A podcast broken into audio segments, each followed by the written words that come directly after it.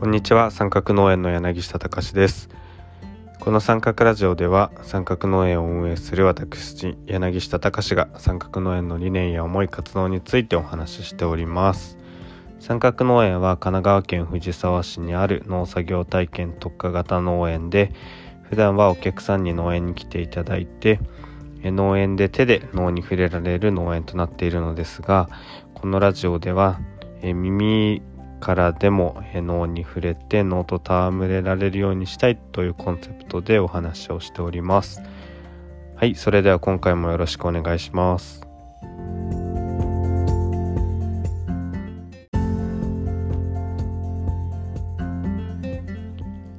はい、えー、今回で第33回目になります、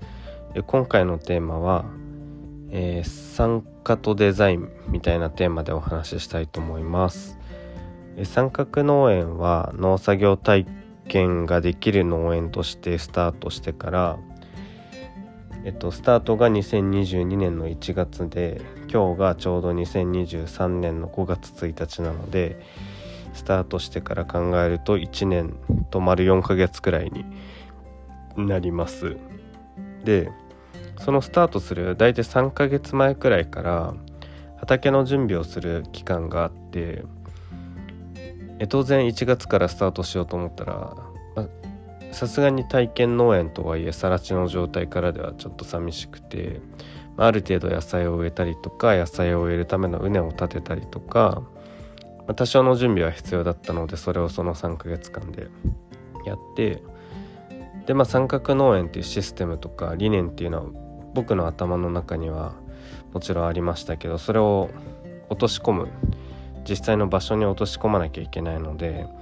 農園の立地だったりとか形だったりとかっていうのを僕が考えてきたことを形にするためにこう、まあ、方程式を解いていくみたいな作業を、まあ、とりあえず3ヶ月でやってでもちろん完成したわけでは全然なくてその試行錯誤っていうのは今も続いてる状態になるんですけど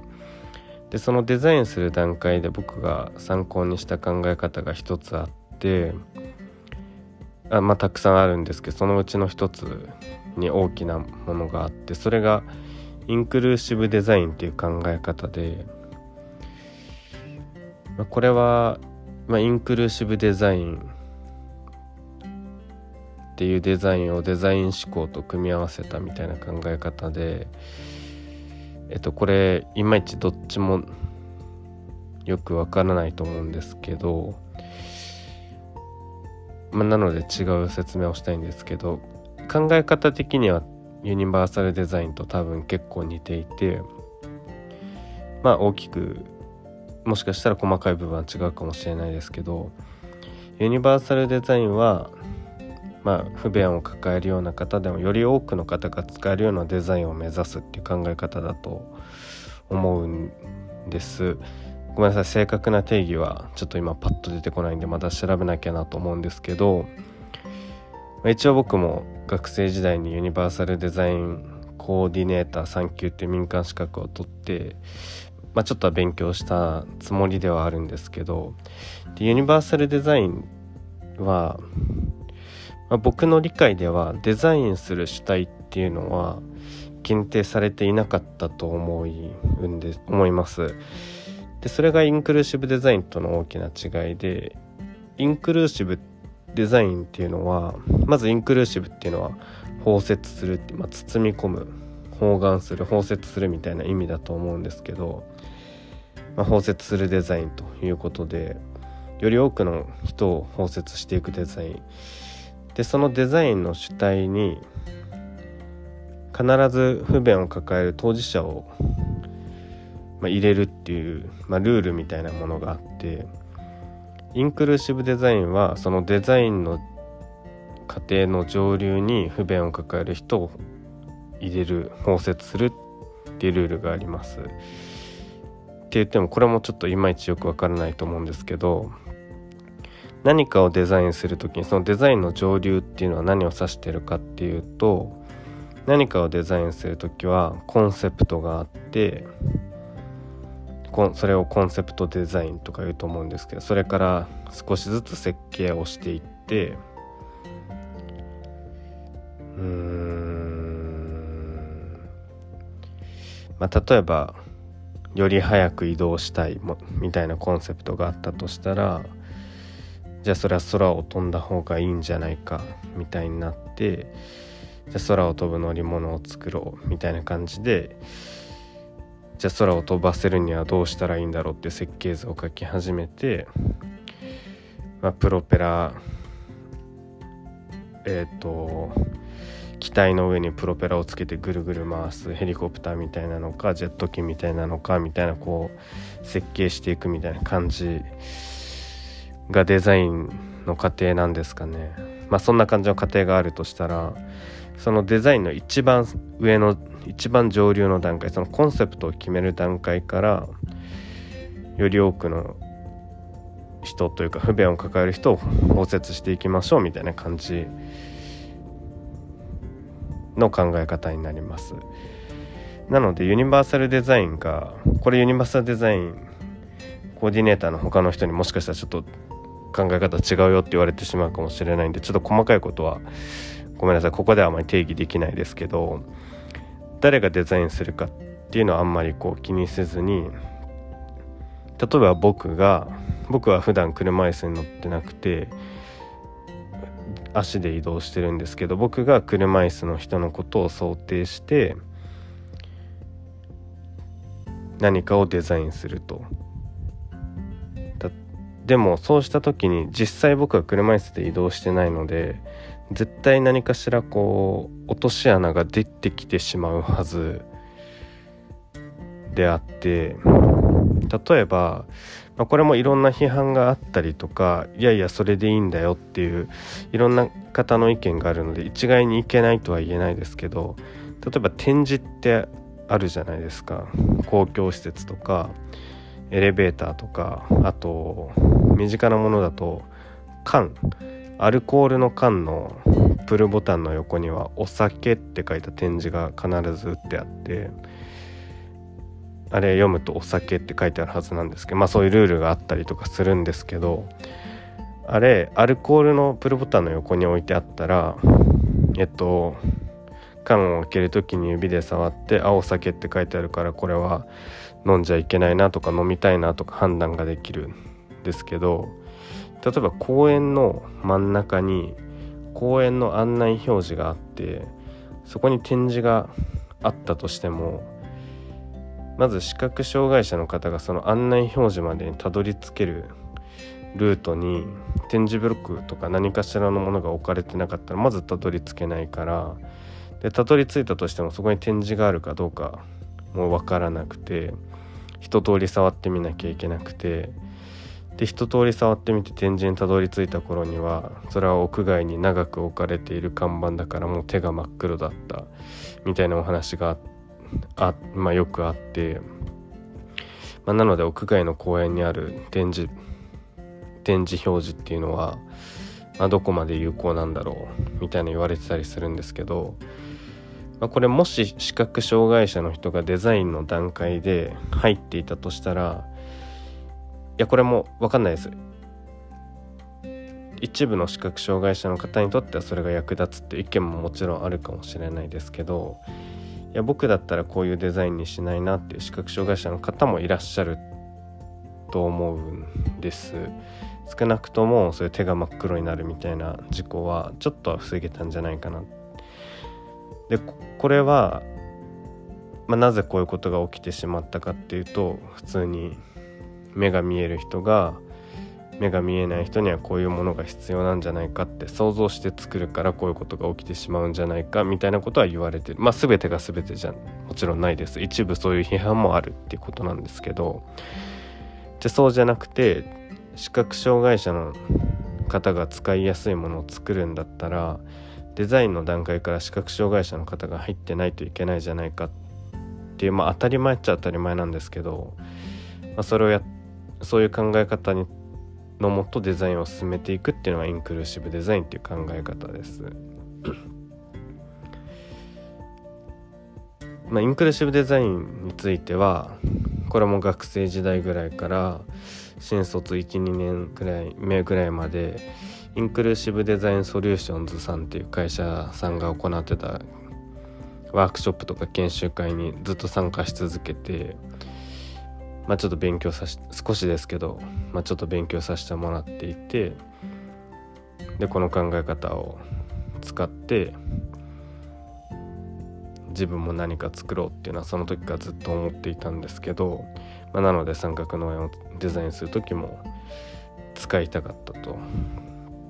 いう感じです。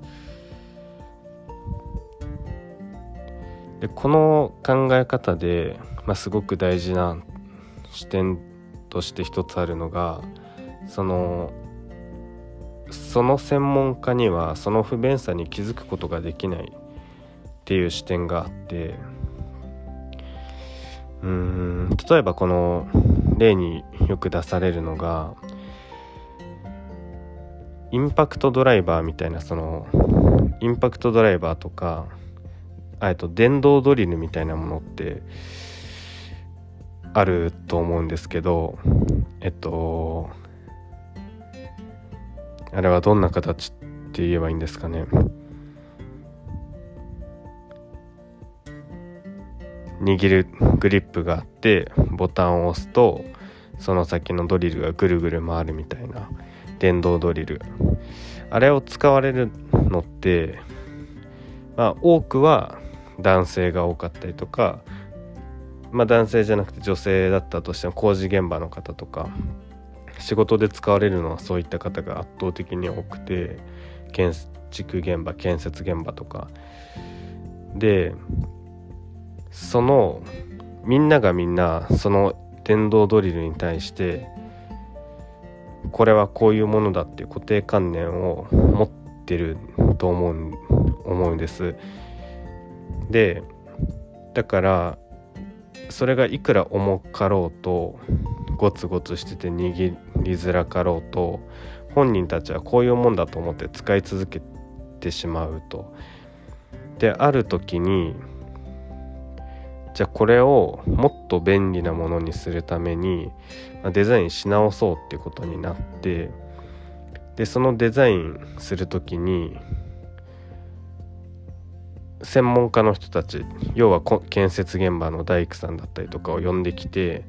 じゃあ不便をみんな上げてくださいって言ってもあんまり上がってこないらしいんですよ。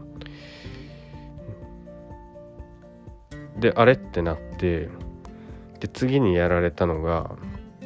ご高齢の女性を真反対の方々ですよねっていうのを呼んできてご高齢の女性にこの電動ドリルを使ってじゃあこの木にネジを打ち込んでくださいみたいなちょっとぐ分かんないですけど、まあ、とりあえずこれを使ってくださいって言うとでそしたらそのご高齢の女性数名は「いやこんな重いもの持てないわ」とか「いや握りづらいわ」とかいろいろこう不便を言ってくれるわけですよね。でその結果出来上がったのがもう本当にちっちゃくてまん丸で握るところが丸くなっててちょっとこれも言葉では説明しづらいんですけどともかく軽くて握りやすくてもうめちゃくちゃ小さいものに出来上がったでこれじゃあその後にご高齢の女性方が使うかっていうと別にそうじゃなくてでまた工事現場の方々の手に戻っていって使うんですけどでやっぱりちっちゃくて握りやすくてすごい使いやすかったと。で今までこんな不便があったのにはご本人たちは気づかなかったみたいな。まあ、なので、まあ、誰が使おうと違う視点を持ってくるとかより不便を感じやすい人の視点っていうのはまあ、ある種すごく参考になって、まあ、価値があるものになり得るというふうに考えられているいますインクルーシブデザインの世界では。まあ、なのでインクルーシブデザインっていう考え方を使って、まあ、これは公表されてると思うんですけど羽田空港の国際ターミナルとかっていうのはデザインの段階で障害を持った方とかが入っていて、まあ、実際に羽田空港国際ターミナルを移動してみて、まあ、どんな不便があるかっていうのは車椅子の方とか視覚障害の方とかが実際に移動してみてフィードバックしながらデザインされたって言われていて、まあ、何かしらそういった不便を抱えてる方たちの意見っていうのが何か大きなものをデザインする時にすごく参考になる。っていうか参考にして作った方が僕たちじゃ普段気づかなかったようなことまで気づいてくれたりとかするっていうのがあります。でまあこういう考え方がインクルーシブデザインですと。で三角農園の話に戻るとで三角農園をデザインする時にもじゃあ僕は当時26歳とか27歳ぐらいの男性で、まあ、身長も1 7 6センチぐらいで。まあ、それなりに背も大きくて、まあ、若い男性で力もあってっていう状態で僕がデザインしたらやっぱりその若い力のある、まあ、それなりに力のある男性のデザインにどんどん寄っていってしまうと僕は思っていたのでなるべくデザインの段階からお子さんとか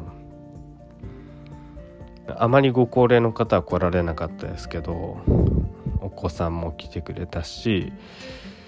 一番小さい子だったら0歳の子まだ生まれたばっ生まれたばっかではなかったかな10何10ヶ月とかぐらいの赤ちゃんも来てくれたし、まあ、作業はしてないですけど。であとは車椅子に乗普段車椅子に乗ってる子も来てくれたし女性もたくさん来てくれたしっていう状態で、まあ、その人たちの作業とかを観察してどのような不便があるかとかっていうのを見て、まあ、また僕の中ではデザインをこうなんだろう作り変えていくというか、まあ、何かを足したり何かを引いたりしていくということをしていましたしでインクルーシブデザインっていうのはデザイナーにあたる人がいてでまあいろんな呼び方があるんですけどまあじゃあ例えばちょっとリードユーザーってことうんごめんなさいえっとまあそのデザイナー三角農園でいうと僕がいて、まあ、またそのドライバーの時の例でいうとその高齢の女性にあたる人たち、何かしら不便を抱えているし僕とは違った属性を持つ人っていうのに来てもらって作業してもらってでそこで、まあ、どんな不便が生じるのかその人たちにこうはお話を聞いたりとか、まあ、不便だけじゃなくてどんなところが楽しかったとかっていうのもいろいろ聞いたりとかしつつまあでもそれに全て応じてるだけだと三角農園の独自の価値っていうのは出てこないので、まあ、絶対に僕は変えたくなかったところは維持しつつっていう形で3ヶ月間過ごしてでそれから始めていってで今でもそういったことをま繰り返している状況です。うーんなかなかこう来て多くの方が来てくださる中で具体的な事例を今ここであた挙げて話お話しするのはちょっと難しいとは思うんですけど、まあ、とある属性の方が来てくれてでそれに対して、まあ、どんな作業ができるかとかどんな環境だったら移動がしやすいかとかどんな場合だったら参加しやすいかとかっていうのをまあ、そのお一人お一人だったりとかお一家族お一家族とかお一組お一組ずつに考えて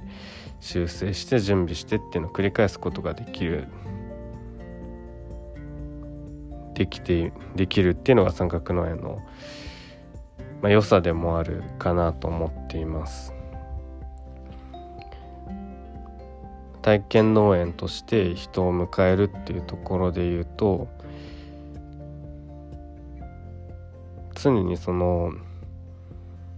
フィードバックと反省っていうのを繰り返すことができるっていうのはあります。で、まあ、そのフィードバックとかを、まあ、もちろん今も繰り返している状態で、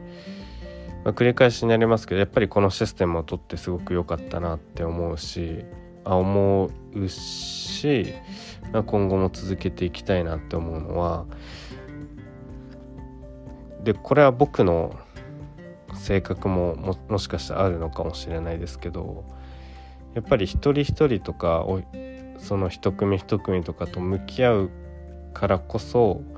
まあ、僕も何かを変えたいとか何かを作りたいっって思うことができるんだろうなっていうのは日々感じていてで逆に多分僕はやっぱり人と向き合っていないとその人のために何かしようっていう感情があんまりこう、うん、湧かなくなることもないと思いますけどやっぱりその方が具体的なものが見えてきて何かをしやすいんだなっていうのは自分の中でも感じていて、まあ、だから三角農園をデザインする時も普通に農家としてお野菜を配達していろんな人にお野菜を届けるとか出荷してとかっていうのも一つ別に考えることはできたと思うんですけどでもやっぱり人と向き合い続けることをやめてしまうとまあ、ど僕は何かを作ったりとか何かをしたいっとか何かを生み出す時にそのモチベーションっていうのが埋めないし何をしたらいいか分からなくなるんだろうなっていうのはすごいあって、まあ、なので、まあ、人と向き合うことを避けることはせずに三角農園のデザインをしたっていうのもあるんですけど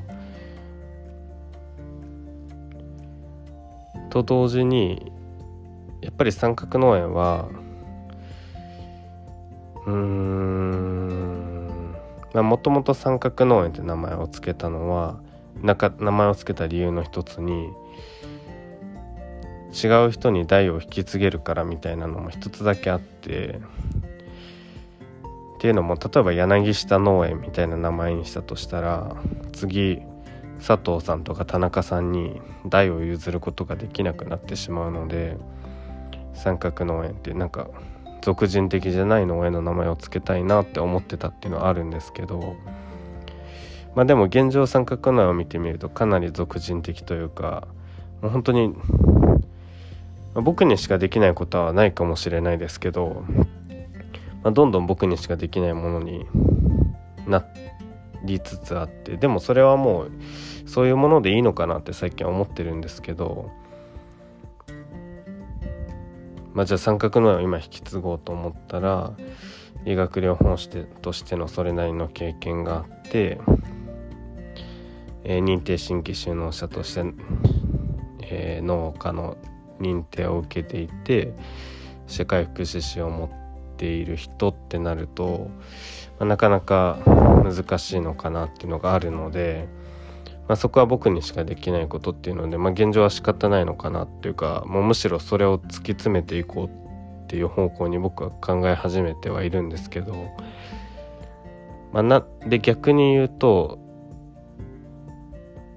やっぱり僕の目線にすごく寄ってしまうので僕が考えるインクルーシブデザインとか僕が考える包摂性っていうのにもかなり俗人的なものがあってやっぱり一人の人間が見れる視野っていうのはそこまで広くない。っていうのはすごく僕自身も自覚的でなので僕が言う包摂性とかインクルーシブっていうものはもちろん全ての人を包摂したいってと思ってますけどやっぱり限界はある。やっぱり人と接する以上は、まあ、単純に言ったら僕と接することが難しいっていう方にはまず難しいっていうことになるしまあ僕もまあ、先ほども述べた通り理学療法士として仕事をしていた経験があるので、まあ、理学療法が対象となる方への対処っていうのは、まあ、それなりには慣れているし慣れているかもしれないしこういうふうに工夫したらいいのかもしれないって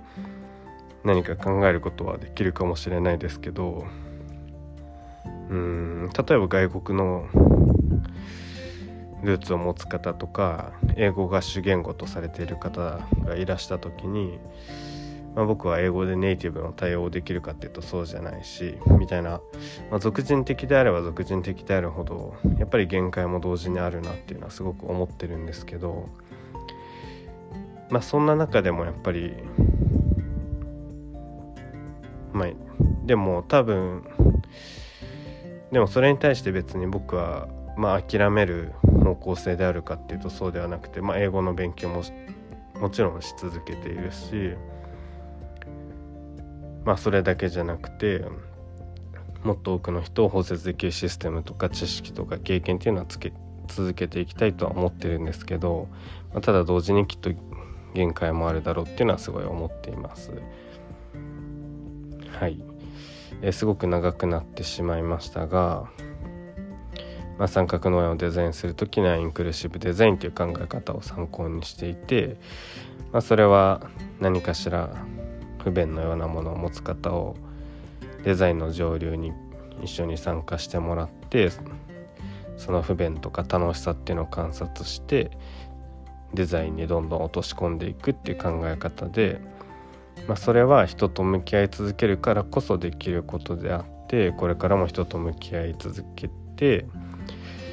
まあ、三角農園に落とし込むのか、まあ、何か違う形で表現するのかとか、まあ、ともかく僕としては人と向き合うっていうことが、まあ、かなり原点になり続けるのかなと思っているっていうお話でした。